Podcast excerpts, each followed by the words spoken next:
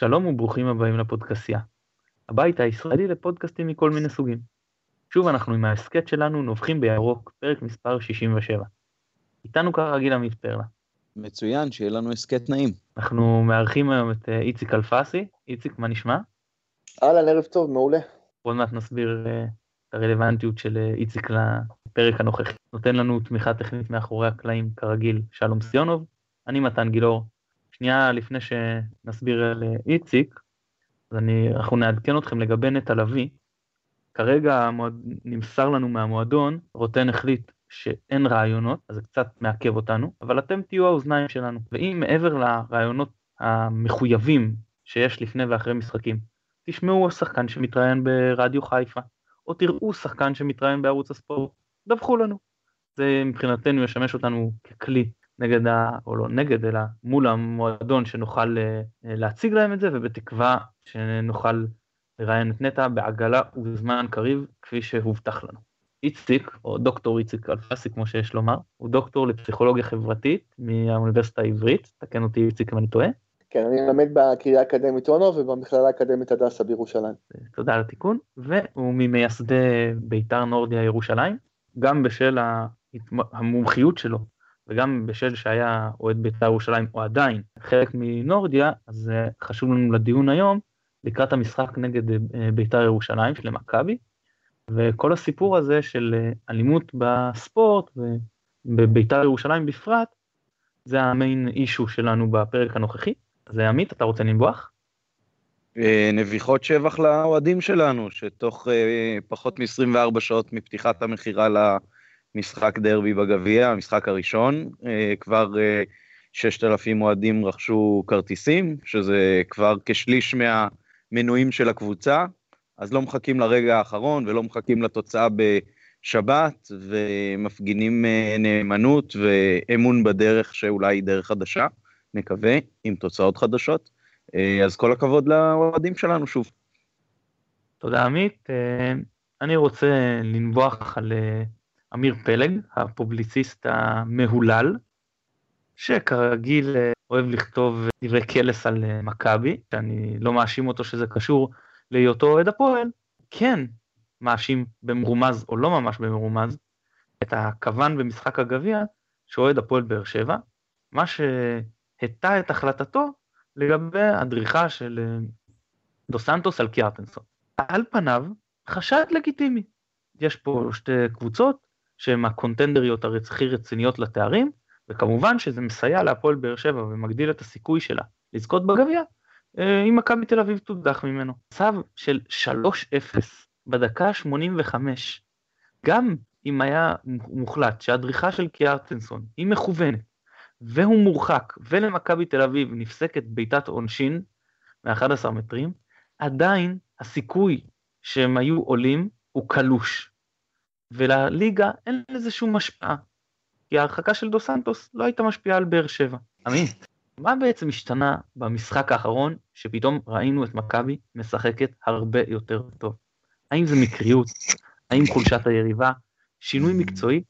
או על אה, עלייה משמעותית בביטחון בעקבות הניצחון בגביע. אני הייתי נותן את הקרדיט קודם כל לניצחון בגביע, לדרך שבה שיחקנו בגביע, כי הניצחון הזה, בניגוד למשל ניצחון בגמר הגביע על מכבי תל אביב לפני שנתיים, במשחק שהיה שקול פלוס לטובתנו. הקבוצה בהרבה מאוד מובנים, אה, דיברתי על זה גם עם חברים ביציע, בסוף המשחק שיחקה כדורגל שקול מול מכבי תל אביב בחצי הראשון, השתמשה בביטחון שהיא צברה בחצי השני בשביל להכריע את המשחק הזה ולנצל היטב את המצבים. ועם אה, אותו מוד בעצם אה, עלתה למשחק מול מכבי פתח תקווה בשבת. וגם הגול שספגנו בשבת, לשמחתי לא שבר אותנו, אלא באופן יחסית מהיר הצלחנו להשיב ולהשוות עוד לפני המחצית. זה היה נורא מבאס שלא ניצחנו את המשחק הזה בסוף, אבל אני חושב שכל מי שראה את מכבי אה, בכל משחקי העונה וגם בעונות האחרונות בכלל, ראה קבוצה עם הרבה יותר ביטחון, קבוצה שיוזמת, קבוצה שלא נתקעת בקיר הגנתי או בשני האוטובוסים שמכבי תל אביב, מכבי פתח תקווה החנתה שם אה, בלי שום פתרונות. אלא היו הרבה מאוד מסירות במפתח. משחק הזה גם למבוקה, גם לקאיו, משקוף וקורה והזדמנויות באמת אה, אין ספור, וחצאי הזדמנויות. ואני לגמרי מאמין שאם מכבי תמשיך לשחק ככה ותשמר את הביטחון העצמי הזה, אז uh, הסגל שהוא בהחלט עדיף על הרוב המכריע של קבוצות הליגה, יהיה סגל שגם uh, ידע לקחת נקודות ולא יחשוש באמת ממאבק uh, ירידה אמיתי. אפשר להוסיף לזה את העובדה שבן ארוש ומבוקה חזרו לשחק במשחק גביע והמשיכו גם עכשיו, והתלבשו בעצם על uh, סגל שהוא קצת יותר uh, מהודק ומצומצם בחלק הזה של העונה. אה, גם קוסטדינוס בחלק האחורי נתן בשני המשחקים אה, הופעות יפות מאוד, הוסיף המון אגרסיביות, המון חילוצי, ושני השחקנים על הקו בהגנה שיודעים ללכת קדימה ואולי עם אה, כישרון יותר גדול בצד ימין וכישרון פחות גדול בצד שמאל, אבל שני שחקנים שעברו כבר הרבה מאוד בכדורגל, וזה לא החשש הטבעי אולי של יונתן לוי ושל רז מאיר, שעולים בקבוצה שהיא נמצאת במצב מאוד לחוץ ומפחדים קודם כל על זה שיבוא משהו מהאגף שלהם והם uh, יחטפו על הראש, אז uh, באו פה שני שחקנים שלמבוקה גם יש יכולות התקפיות באמת מרשימות, ו- ו- ונתנו תוצרת ונתנו איום, וזה גם מנע מפתח תקווה לשלוח יותר שחקנים קדימה. אני חושב שבהחלט אפשר uh, לאבחן פה דברים חדשים. אני עוד לא מייחס הרבה מאוד להשתלבות של המאמן החדש. אני חושב שתוך שבוע-שבועיים אולי כן תהיה גם לנושא הזה אפקטיביות, אבל uh, כשהסגל הוא עדיף, אז קודם כל כשהביטחון uh, קיים, אז אפשר uh, להביא את הקבוצה למצב מיטבי. אני מקווה שזה מה שהולך לקרות. איציק, עד כמה אתה רואה את נושא הביטחון חשוב בספורט מקצועני? הפן המנטלי בספורט מקצועני לא מקבל מספיק את החשיבות המיוחסת לו. אנחנו הרבה פעמים נוטים לדבר על זה שקבוצות צריכות לעלות בטירוף ולהילחם, אבל uh, זה הרבה מעבר לזה. מקצועי והיכולת המקצועית מאוד מאוד תלויה ביכולת המנטלית. ועד כמה אתה מצליח להביא את היכולת המקצועית שלך לידי מיצוי ולמצות את הפוטנציאל המקצועי שלך תלוי במצב המנטלי שאתה נמצא בו. לדעתי זה, בהחלט רואים את זה במכבי חיפה. זה מכבי חיפה בגלל הרצף של הכישלונות היחסיים בעונות האחרונות, זה איזשהו הצלחה ש, שמזין את עצמו, ו, ו, ורואים שבמצב ש, שיש חוסר ביטחון, במצב מנטלי שהוא יחסית אה, מעורר ולא יציב, אז כל, אה, כל הפסד קטן, כל, אפילו, אפילו במשחקים שמכבי חיפה הייתה טובה, כמו נגד בית"ר ירושלים. ישר כנראה יושב לשחקנים בראש, והנה זה עוד פעם חוזר, והנה עוד פעם אנחנו הולכים לעונה לא טובה, וזה מין נבואה שמגשימה את עצמה וזה מזין את עצמו, וזה איזשהו מעגל שצריך לשבור. אם הרחבת okay. את השאלה באמת למקום הזה, אז אני יכול להמליץ על ספר שאני קורא עכשיו, ספר של אה, פיל ג'קסון שנקרא 11 אליפויות, סוקר בעצם את הדרך המקצועית שלו ואת ההשפעות שלו. אה, בעיקר על הקבוצות כמו שיקגו בולס של ג'ורדן כמובן, ואחר כך אה, הלייקרס של שקיל וקובי בריינט, שזה קבוצות שעד שהוא לא הגיע אליהם ועד שהוא לא יישם בעצם הרבה מאוד דברים שנוגעים בראש ובראשונה בביטחון, כי זה קבוצות שבאמת היו להם את כוכבי העל ואת הסגלים העדיפים, ועד שלא הביאו להם את הרוח הזאת, הווינרית, כל מיני מקומות, הוא השתמש שם בטכניקות ושיטות משבטים אינדיאנים וזן בודהיסטי וכאלה, אז uh, הקבוצות לא, לא מימשו את הפוטנציאל, ואני חושב שזה עיקר הבעיה של אה, מכבי בשנים האחרונות, לא פחות מסגל פחות טוב, לדעתי הסגל לא פחות טוב, גם לא בהכרח ממאמנים שהם אה, פחות מקצועיים. גם אני באתי לתקן ולהגיד 11 טבעות, אבל באמת זה 11 אליפויות, התרגום הוא לא נכון, באנגלית זה 11 רינגס, ותרגמו את זה בעברית ל-11 אליפויות. כן, כן, אתה עוד רוצה להוסיף, או שאנחנו ממשיכים לדיון המרכזי שלנו? לא, האמת היא פשוט רציתי לחזק את הדברים, אה, אני מסכים לגמרי. אה, אני חושב שזה מעבר באמת אה, אה, לעניין גם רוח ווינרית, איך, איך בעצם מחדירים את העניין הזה. אני ראיתי במקרה, שלח לי דווקא אחד הסטודנטים שלי איזשהו וידאו של סטיב קר עם, עם סטפן קרי. רואים שם איך, איך, הוא, איך הוא מדרבן אותו, זה לא רק לבוא ולהגיד לו תילחם, תתאבד על המגרש או כל מיני דברים כאלה. הוא, הוא ממש מסביר לו כאילו למשל מה הוא עושה טוב במשחק וזה שהוא ממשיך למשל לזרוק אחרי שהוא החטיא ודברים כאלה ש, ש, שגם אה, אה, מדברים לא רק אל הרגש אלא גם אל ההיגיון וגם באמת אה, אה, אה, מצליחים להחדיר ביטחון בשחקן ולהחדיר בו אה, אמונה ו... ותחושה של, של כשירות ויכולת, וזה באמת, זה באמת מקצוע, זאת אומרת, צריך לדעת את זה, צריך לדעת איך לעשות את זה, זה הכשרה שכל מי שעובד עם אנשים בכל תחום שהוא צריך, אה, צריך שתהיה לו, בטח בספורט, שזה תחום שהוא מאוד אינטנסיבי, עם המון המון לחץ, עם המון המון החלטות שמקבלים תחת לחץ, חבר'ה מאוד מאוד צעירים, שלא לא תמיד יש להם את הבשלות אה, הנפשית לסיטואציה הזאת, וזה בהחלט, אה, בהחלט חשוב. בואו נעבור את החלק המרכזי של הדיון שלנו היום. מה גרם לכם להגיד בית"ר ירושלים לא, אנחנו עכשיו הולכים להקים מועדון חדש? הסיפור של, של ביתר נורדיה התחיל בעצם בקיץ של 2013. אחרי שבמשך, אני אישית לפחות, במשך משהו כמו 6-7 עונות, ניסיתי מה שנקרא יחד עם אה, אוהדים השפויים, לא כל כך אוהב את ההגדרה הזאת, שפויים. א', כי אין כל כך דבר שפוי בלהיות אוהד כדורגל. וב' כי אתה אומר שפוי, אז אתה בעצם אומר הצד השני משוגעים, ואז אתה מנקה אותם מאחריות, אבל הם יודעים טוב מאוד מה הם עושים. ניסינו אה, לשנות את, ה, את המגמה של הקטנה ביציעים של ביתר, והשתלטות של, אה, אה, של הפמיליה בעצם, קודם כל על היציעים, ואז אה, בסופו של דבר דה פקטו על המועדון. הכל התנקז אה, לחודשים שבהם היו כאן השחקנים הצ'צ'נים, אה, אה, ג'יבל קדאי וזאור סדאייב. שבעצם זה היה מאבק על הזהות של המועדון, שהיה ברור שממנו ביתר תצא לכיוון, אה, או שהיא תצא לכיוון שהיא אה, מנקה את המוגלה הגזענית והופכת להיות קבוצה, כמו כל קבוצה נורמלית בעולם, מקבלת כל שחקן אה, בהתאם לכישורי הכדורגל שלו ולא בהתאם למוצאו, דתו וכולי. או שלה פמיליה משלימים את ההשתלטות שלהם על המועדון. את התוצאה של מה שקרה כולם יודעים. לה פמיליה השלימו את ההשתלטות שלהם על המועדון, בעצם אלי טביב רכש את המועדון כשהוא ניסה על כתפיהם. איציק אורנפיין, ארכדי גיידמה, כל מי שהיה מעורב באותו מהלך אה, של העברה של השחקנים אה, הצ'צ'נים, אה, בסופו של דבר מצא את עצמו מחוץ למועדון. נקודת השבר האישית מבחינתי היה אותו אימון פתיחה בבית וגן, באימון הפתיחה של עונות 2013-2014, ששם הגיעו אוהדים וביקשו לעשות שפטים, זרקו אבנים על אריאל הרוש ודן אריו פרננדז.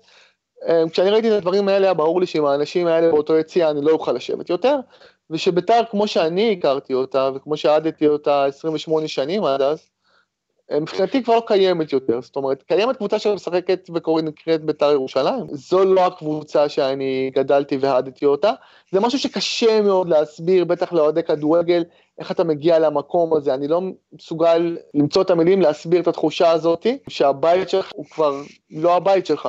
ומתוך התחושה המאוד קשה הזאת, הקמנו את ביתר נורדיה. אני חייב להודות שבהתחלה, כשהקמנו את ביתר נורדיה, המחשבה הייתה שאנחנו יוצאים למהלך שהוא מהלך מאוד דומה למהלך שיצאו אליו בהפועל קטמון או בהפועל אוסישקין, שבעצם הקבוצה המקורית פחות או יותר מתפרקת, או במקרה של הפועל תל אביב כדורסל התפרקה מעשית אה, וגם פורמלית. במקרה של הפועל ירושלים אה, והפועל קטמון, יש עדיין את הפועל ירושלים, אבל היא קבוצה שמרוקנת אה, מכל תוכן, גם הישגי, גם אין לה אוהדים, ובעצם הפועל קטמון היא הפועל ירושלים. אבל זה לא קרה, זה לא קרה. אני מודה שלהפתעתי, השידוך בין אלי תריב לבין לה פמיליה מצליח לייצר קבוצה ש... אה, שהצליחה מבחן ומצליחה, כמו שאנחנו רואים מבחינה מקצועית, זה מאוד הפתיע אותי, כי אני קראתי את כל זעקות השבר של אוהדי הפועל תל אביב על כמה אלי טביב הוא אה, בעלים גרוע וכמה הוא הורס קבוצות, וחשבתי שאחד כזה, יחד עם אוהדים כמו, כמו לה פמיליה, כאילו לא ראיתי את זה שורד אה, אה, מעבר לכמה חודשים, אבל אה, טעיתי, טעיתי, וביתר ירושלים אה, שרדה ועזרה להיות קבוצת צמרת בכדורגל הישראלי, והשנה גם רצה לאליפות. שם אותנו בביתר נורדיה במקום מאוד בעייתי, ואני מניח שאם אני מדבר עם חבר'ה מחיפה, אז לא יודע אם דיברתם עם אנשים מרובי שפירא, אבל אני מניח שהם נמצאים באותה דילמה. זאת אומרת, אז מה עושים עכשיו? כי קבוצת האם קיימת וגם מצליחה, ומה ההצדקה בעצם לקיום של הקבוצה שלכם?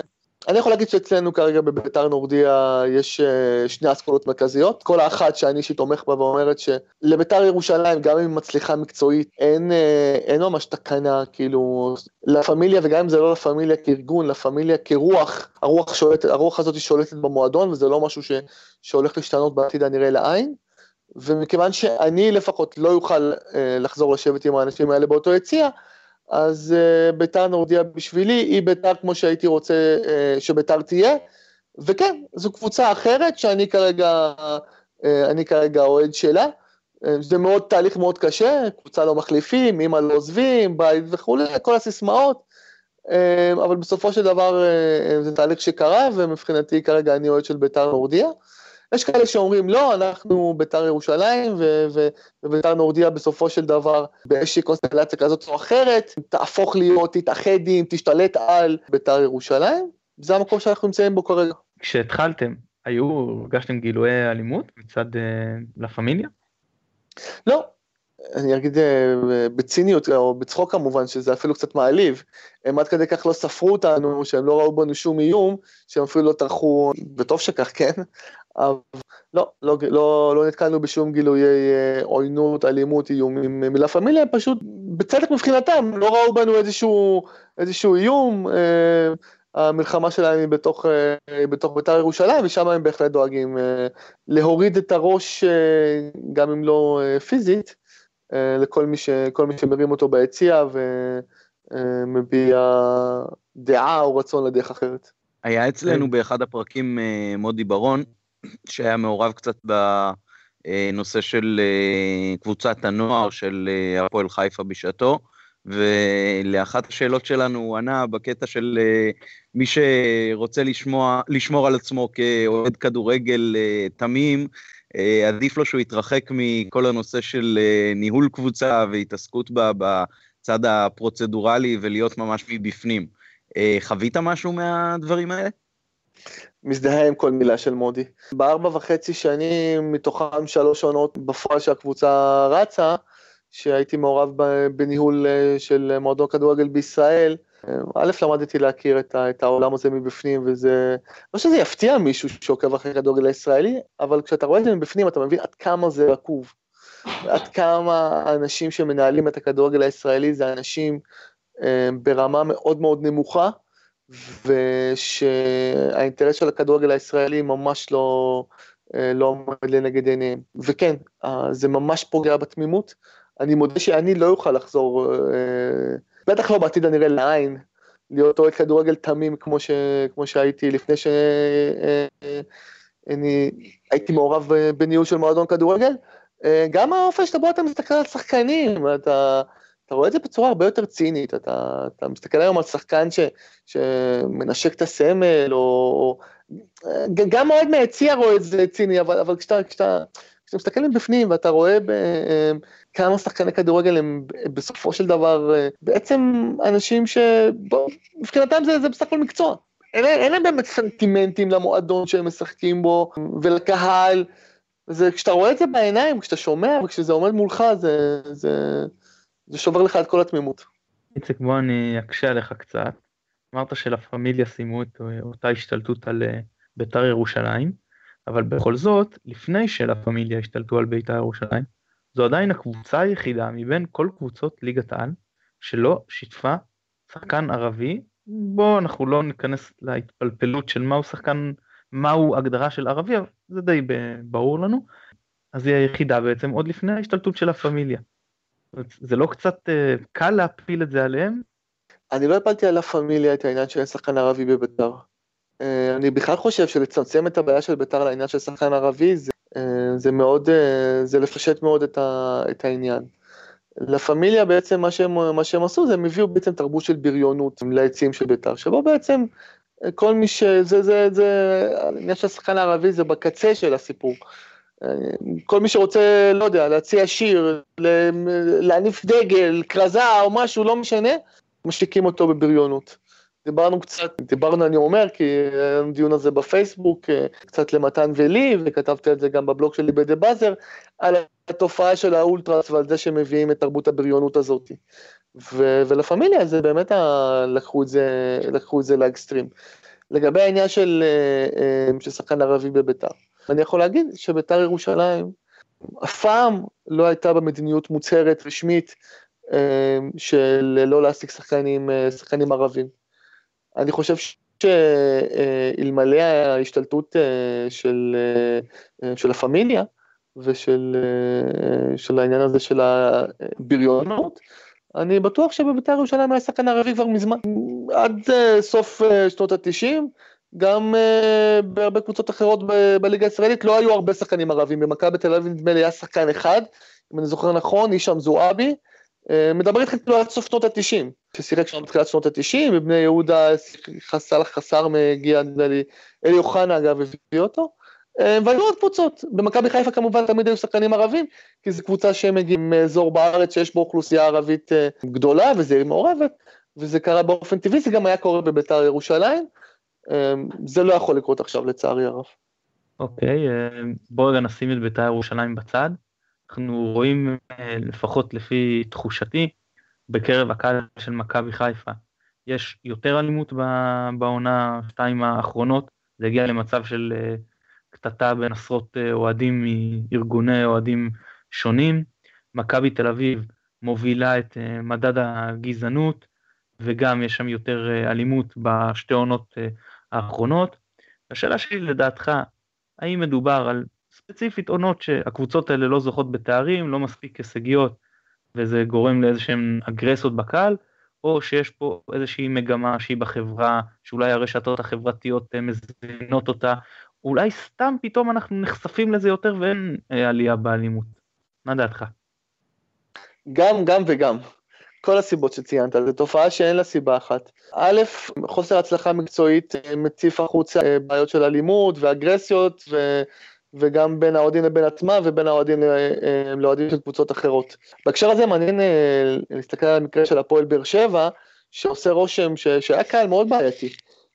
ועושה רושם שיש שם שינוי מאוד משמעותי בשנים האחרונות, ומגיע המון קרדיט לאלונה ברקת, אבל המבחן האמיתי של אלונה ברקת ושל הפועל באר שבע החדשה נקרא לזה, יהיה בתקופות של חוסר הצלחה מקצועית, לראות עד כמה באמת השינוי הזה אה, הוא באמת יסודי, או ש... גם הוא אה, קשור להצלחה מקצועית, וכשהם מצליחים כולם שמחים ופחות מתעסקים בדברים האלה. אה, זה שהשיח ברשתות החברתיות וכולי מקצין זה ברור, זה שאנחנו יותר נחשפים לזה היום, בגלל הכמות אה, באמת היסטרית של, של תקשורת שיש סביב כל דבר, בטח סביב כדורגל, זה גם נכון. וגם, מה שנגעתי בו מקודם, וזה העניין של באמת ארגוני אוהד, חלק מהמהות שלהם זה באמת כוחניות. כוחניות מתבטאת בכל מיני דרכים, ולפעמים זה גם מגיע למצב של אלימות פיזית.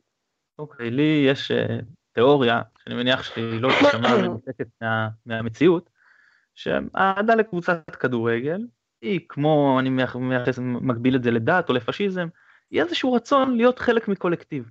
האדם הוא יצור חברתי, חשוב לו להרגיש um, שייכות, ומעבר לשייכות לקהילה, או לחברה קצת יותר, אתה יודע, ברמה מדינית, גם אני רוצה משהו, יותר חלקת האלוהים הקטנה שלי, וקבוצת כדורגל זה מאוד שם.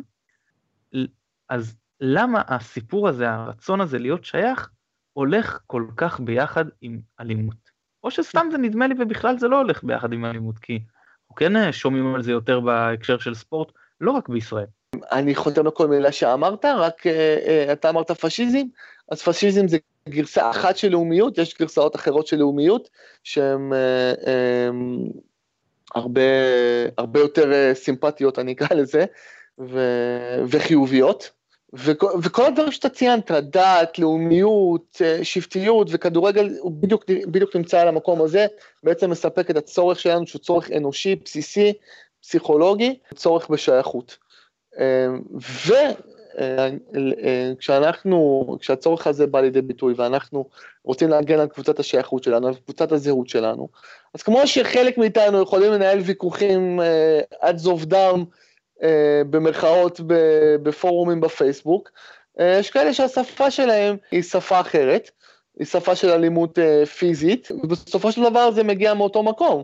העניין באמת הוא של, ה, של החברה, של התרבות, להציב, אה, אה, להציב את הגבולות ולראות איך הדברים אה, לא הולכים למקומות האלה, אבל מבחינת הרגש, מבחינת המקום שממנו מגיע, זה מגיע מהמקום הזה, באמת זה הקבוצה שלי, זה קבוצת השייכות שלי, זה הזהות שלי, זה חלק ממי שאני, ואני אגן על זה, ואנחנו יודעים, אנשים לפעמים גם היו מוכנים, ועדיין, מוכנים גם למסור את חייהם בעבור עונה לא בשביל קבוצת כדורגל, למרות שיש כאלה שאומרים גם את זה, אבל אה, בשביל לדעת, הלאום וכולי, אה, בבסיסו הרגש הזה הוא רגש מאוד טוב, הוא רגש מאוד חיובי. אבל כמו כל דבר הוא גם יכול ללכת למקום שלילי, זה כמו שנדבר, ניקח למשל משהו שכולם יגידו שהוא חיובי, כמו אהבה. גם אהבה יכולה לגרום לאנשים לעשות דברים מאוד מאוד אה, מאוד מאוד, מאוד שליליים, מסוכנים ולהשתמש באלימות. זה רגש, והשאלה מה עושים עם הרגש. אוקיי, okay, ושאלה אחרונה שלי לפני שעמית אם ירצה להוסיף או לשאול, אז אני אשאל, בשנים האחרונות נוספו הרבה מתקנים חדשים, מדברים על נתניה ופתח תקווה, חיפה, באר שבע, עכו, בטח שכחתי איזה אחד או שניים.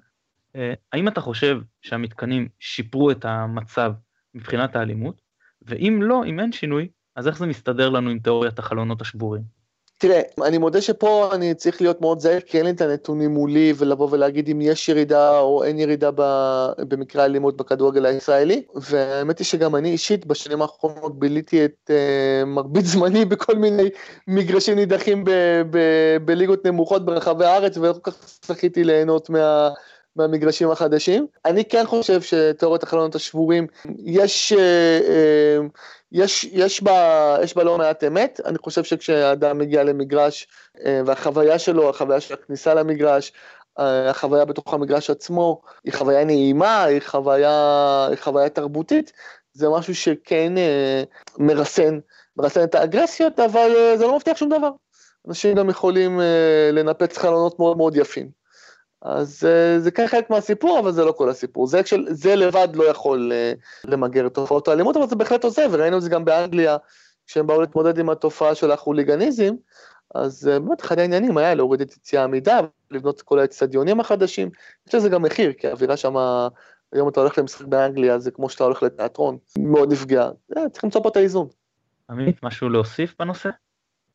כן, אני אגיד שאני מאוד אמביוולנטי בעניין הזה, אה, במובן הזה שכמובן שהאלימות היא מאוד מאוד שלילית, אבל אני, כמי שנמצא במגרשים אה, כבר אה, יותר מ-30 שנים, אה, אני לא בטוח שיש עלייה באלימות, אה, בטח לא בשנים האחרונות. יש אחוז עלייה בקהל, אה, בטח בחיפה, אבל גם בקבוצות אחרות, אז אם נראה את אלה שמשתתפים באירועים אלימים, אז הם אחוז בעצם הולך וקטן מתוך אוהדי הכדורגל. אני זוכר חוויות מהילדות, מהנערות, גם קצת אחרי זה, אירועים אלימים בשכונת התקווה ובהרבה מקומות אחרים. אה, שלדעתי הופכים יותר ויותר נדירים.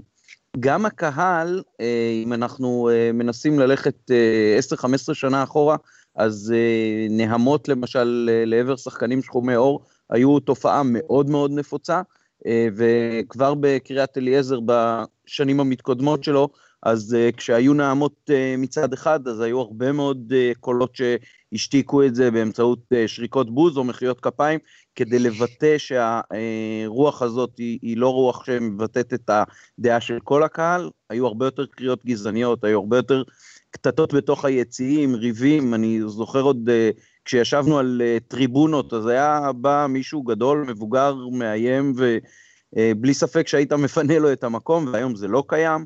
Uh, כבר לא מעט שנים בחיפה אנחנו יושבים במקומות מסומנים, אף אחד בכלל לא חושב לשבת לך במקום. אז יש פה דברים שהם אה, מקבלים הרבה פעמים בולטות תקשורתית מאוד מאוד חזקה, כי התקשורת מסקרת בעיקר את הדברים השליליים, ומה שהולך בסדר, אז אה, מקבלים אותו כמובן מאליו, ולא כל כך אה, מסקרים אותו. אז במובן הזה אני חושב שיש הרבה יותר שיקוף של האירועים האלימים בתקשורת, אבל אני לא בטוח שבמציאות עצמה הקהל הוא יותר אלים, יכול להיות שזה גם אחרת. מצד שני, אנחנו רואים אלימות בהרבה מאוד מקומות בחברה הישראלית, אם זה בכביש, אם זה בבתי חולים, אם זה בבתי ספר. לדעתי דווקא במקומות האלה אולי יש הרבה יותר אלימות ממה שהיה פעם, וביציעי הספורט זה לא בהכרח עלה. הסיקור התקשורתי של זה הוא כמובן הרבה יותר uh, מעניין את כולם, אז uh, עסוקים בזה הרבה. אני מאוד מסכים. אני עם העניין שבאמת האלימות במגרשי הספורט, מקבלת אה, הרבה יותר בולטות מבעבר, וזה נותן תחושה שהיא אולי מוטעית שיש יותר אלימות היום. אני חושב שכל מי שיפתח עיתונים משנות ה-50, ה-60, ה-70, ויראה, ואני קצת אה, חקרתי את העניין הזה בהקשר של בית"ר ירושלים, בעבודה האקדמית שלי, תופעות ש, שבאמת היום אתה לא, אתה לא יכול לראות אותן, אפילו בקרב הקהל של בית"ר ירושלים, סיפורים על אה, חצי הגמר שלא נגמר בשנת 74 בפתח תקווה, וליל הצינורות בבלומפילד, ובאמת דברים ש, שפעם היית הולך למשחק כדורגל, והזכרת את הטריבונות, אז וזה מקומות ש, שבאמת כאילו, הרגשה שהיית, אתה, אתה בא לקרב.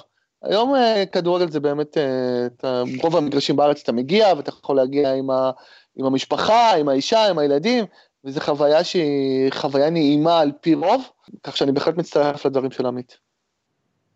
חצי הגמר שלא נגמר זה המשחק שידוע כמשחק הפרדסים?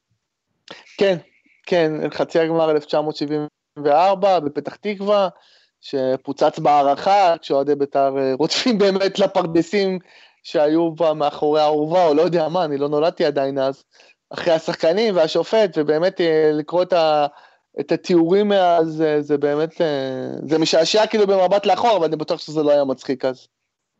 זה נכון, גם אם מנסים למשל להסתכל בתופעה של מה שנקרא פיצוץ משחקים, אז חוץ מהדרבי התל אביבי, שהיה אירוע בין אה, האוהד של אה, הפועל תל אביב, פואד, לבין אה, ההוא שעכשיו משחק בסין, אז uh, אני ממש uh, לא זוכר מה-10-15 שנה האחרונות משחקים שפוצצו על רקע של uh, אלימות או זריקת חפצים על uh, שופט, ומהילדות שלי אני בהחלט זוכר הרבה יותר דוגמאות לזה.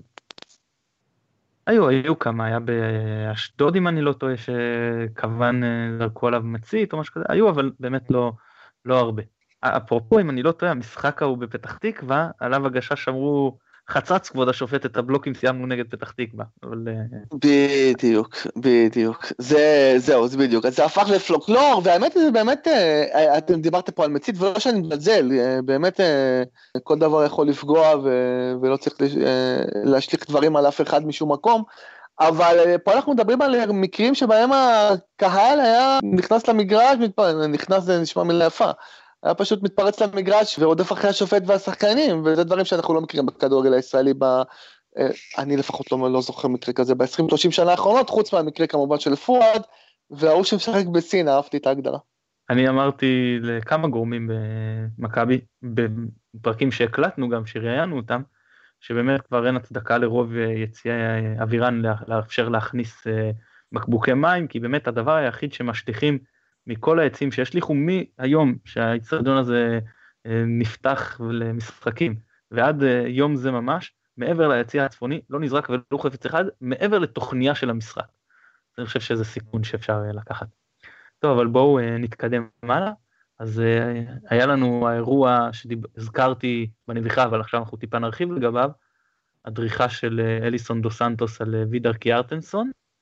אז אני רוצה לשאול, זה עלה לבית הדין ונאמר על ידי, או לא עלה סליחה, תובע ההתאחדות אמר שלפי התקנון הנוכחי, אם השופטים, צוות השיפוט, ראה את המקרה, ואפילו אם פירש אותו לא נכון, כל עוד זה לא נעלם מעינו, והוא החליט uh, החלטה מסוימת, במקרה הזה החליט לא לשרוק לעבירה, לתובע ההתאחדות אין אפשרות לעשות עם זה כלום. הוא לא יכול בכלל להגיש את זה בית הדין.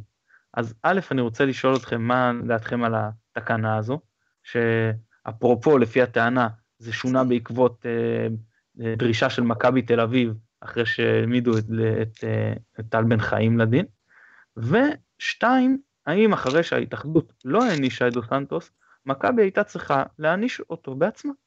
עמית, בוא תתחיל. טוב, לגבי התקנה, אז כמובן שיש פה לכאן ולכאן, כמו שבהרבה עניינים uh, משפטיים, uh, והייתה הצדקה לשינוי, כי באמת כשהשופט רואה משהו ומפרש אותו בדרך מסוימת, וכל עוד אין uh, תקנה שנותנת החלטות בדיעבד על פי מצלמות טלוויזיה, אז uh, זו תקנה שיש בה הרבה סבירות והיגיון. ויכול להיות שכשיכניסו מצלמות טלוויזיה, אז uh, תהיינה החלטות בזמן אמת.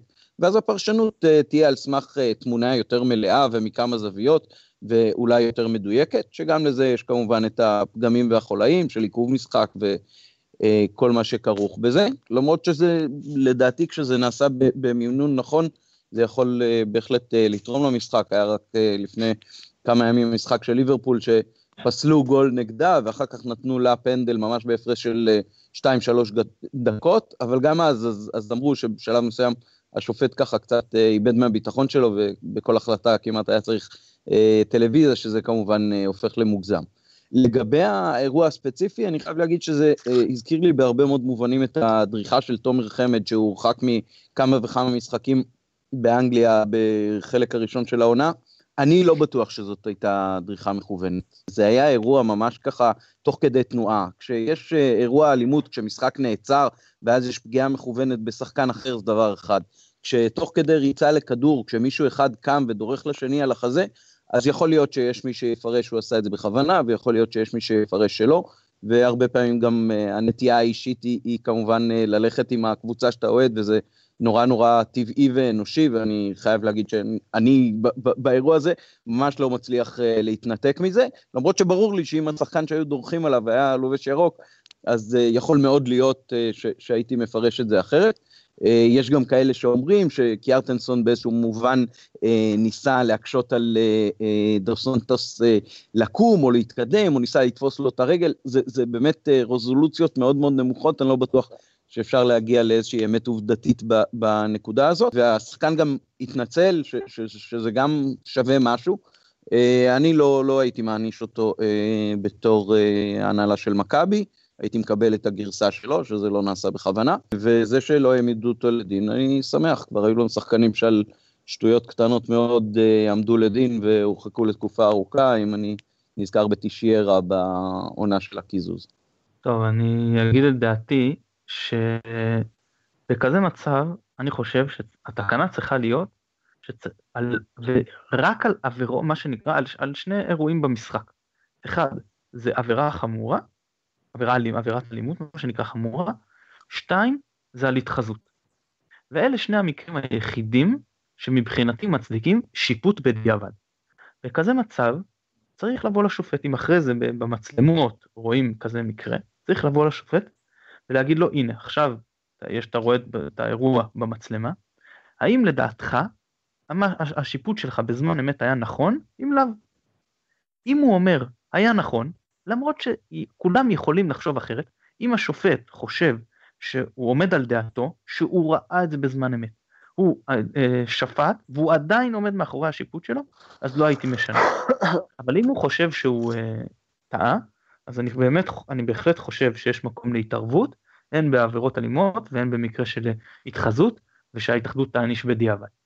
אבל זה עניין אחד לעניין התקנון, ולעניין של מכבי, אז גם אני לא יודע להגיד בוודאות האם הייתה שם כוונה או לא, ובאמת יש את העניין שקיארטנסון תופס לו את הרגל, ובאמת יכול להיות שאם uh, היה הפוך, הייתי uh, חושב שזה כן בכוונה, למרות שאני אז במקרה ראיוס נגיד אמרתי שהוא הלך בכוונה ל- ל- לרגל בניגוד לדעת אוהדים אחרים, אז אני כן חושב שאני יודע לעשות את ההפרדה, אני לא יודע להגיד פה בוודאות, אבל אני כן יודע שאם לדעת אנשים במכבי כן הייתה כוונה, אני חושב שכן היה מקום להגיד לדו סנטוס, אנחנו דוגלים באדם לפני השחקן, זה לא מתק שפתיים, זה באמת מה שאנחנו מאמינים בו, יש עבירות שאנחנו, פעולות שאנחנו לא מוכנים לקבל במכבי, אז לא, אנחנו לא עכשיו זורקים מהקבוצה כל אחד שהייתה לו איזושהי מידע, אבל כן, אנחנו חושבים שעכשיו אתה יכול לשבת משחק בחוץ ולא יקרה כלום. אבל זה שוב רק במקרה שהוא לא מואנס על ידי המוסדות, ושמכבי בטוחה, אני אלך אפילו לעניין המשפטי, מה שנקרא של עמית, מעבר לכל ספק סביר שהייתה פה כוונה, אז כן אני חושב שהיה מקום שהקבוצה תעניש אותו. לגבי העניין של, של אה, קיארטנסו ודו סנטוס, אני באמת, אה, כמו שאני לא אוהד של אף אחת מהקבוצות, אה, כשאני ראיתי את זה בטלוויזיה בשידור ישיר זה היה נראה רע, ואני חושב שאם השופט ראה את זה, אז זה בהחלט צריך תגובה שלו. לגבי העניין של שיפוט באמצעות טלוויזיה שהזכרתם, אני רק אומר בהקשר הזה, שגם ראיתי את המשחק של ליברפול במוצאי שבת בגביע, וזה פשוט נורא, וזה המשך ישיר של מה שקרה בקיץ בגביע הקונפדרציות. הווידאו פשוט, השימוש בווידאו הוא פשוט כרגע נוראי, הוא הורס את המשחק, ומעבר לזה שהוא הורס את השטף של המשחק, ועכשיו אתה רואה פשוט שחקנים על כל עבירה קטנה רצים לשופט ועושים ציור כזה של ריבוע, מסמנים לו כאילו ללכת ולראות את ה... אה, בטלוויזיה, אה, וזו נקודה מאוד נכונה גם, זה שזה פוגע בביטחון של השופט ובשיקול, ביכולת שלו לסמוך על שיקול הדעת שלו עצמו. זה מעקר, מעקר מהמשחק את אחד האלמנטים הכי, אולי האלמנט הכי מרגש שלו, זה הרגע הזה שהכדור פוגש את הרשת.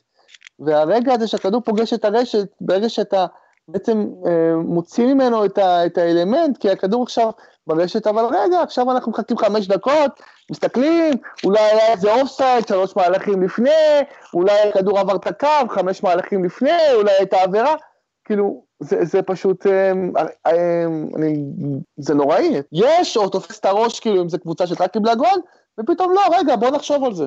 נכון שצריך לשאוף לצדק בכדורגל לכל דבר בחיים, יש גם את החיים עצמם, ויש גם את הספונטניות, ואולי אני קצת רומנטי, או לא יודע איך להגדיר את זה בהקשר הזה, אבל אה, אני עד עכשיו, החוויה שלי מצפייה במשחקים שהיה בהם שיפוט, אה, עם עזרה של שיפוט וידאו, או וידאו אסיסטנט רפרי, איך שזה נקרא, פשוט הייתה נוראית, ואני שומע שזה הולך להיות במונדיאל, ואני ממש חרד, חרד לגורל חוויית המונדיאל שלי, באמת.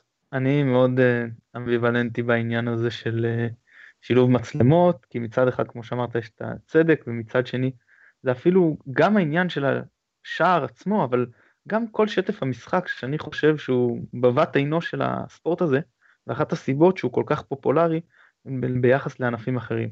ואני רואה לא מעט NBA, וב-NBA זה מתיש, ואנחנו מדברים פה על משחק שההפסקות בו הן בילט אין. אז במשחק שהוא אמור להיות שוטף, אם כל רגע יעצרו, זה נורא. אם יהיה מרכז uh, שידורים כזה, שתוך 10-15 שניות יראה ממש את ההילוך החוזר הראשון באיזשהו תקריב, ונגיד ידע לקבל איזושהי החלטה אחרת, או להתריע לשופט, תראה היה פנדל, תראה היה נבדל, בסדר, אני יכול לחיות עם זה מה שנקרא למען הצדק. אבל אם זה עכשיו ללכת, ושהשופט יסתכל בעצמו, ולבזבז דקה וחצי ולעצור את המשחק, מבחינתי זה פשוט לא שווה את זה. טוב חברים, אנחנו עוברים לפרק האחרון של, אה, כמו כל פרק שלנו, לשלב ההימורים. זה מכבי מתארחת בירושלים, אצטדיון טדי, שבת, שמונה וחצי. איציק, תן לי תוצאה. תוצאה עם שערים או רק 1-2 איקס? לא, לא, עם שערים, בוודאי, מדויקת. שתיים שתיים. עמית, תוצאה. טוב, האמת שזאת התוצאה הראשונה שקפצה לי לראש, אבל אני אהיה אופטימי לרגע, אז שלוש אחת לנו. וואה, האמת שבאמת בית"ר ירושלים מדהימה וכובשת בכל משחק, וקריית כנראה, אני לא יודע אם ישחק, ורוקאביצה, אבל אני יודע שחן עזרא לא ישחק, שזה עובד לטובתנו, בטח שזה מה שהיה אמור אולי קצת להגביל את uh, מבוקה, אבל אני אלך פה על uh, אחד אחד. איציק, המון המון תודה שהתארחת אצלנו, היה כבוד גדול וכיף גדול. גם לי, כיף גדול, תודה רבה. עמית, כרגיל תענוג. גם לי, תודה. אנחנו נודה שוב לשלום סיונוב שנותן לנו תמיכה טכנית מאחורי הקלעים. אני מתן גילאור, תודה רבה שהאזנתם. ביי ביי.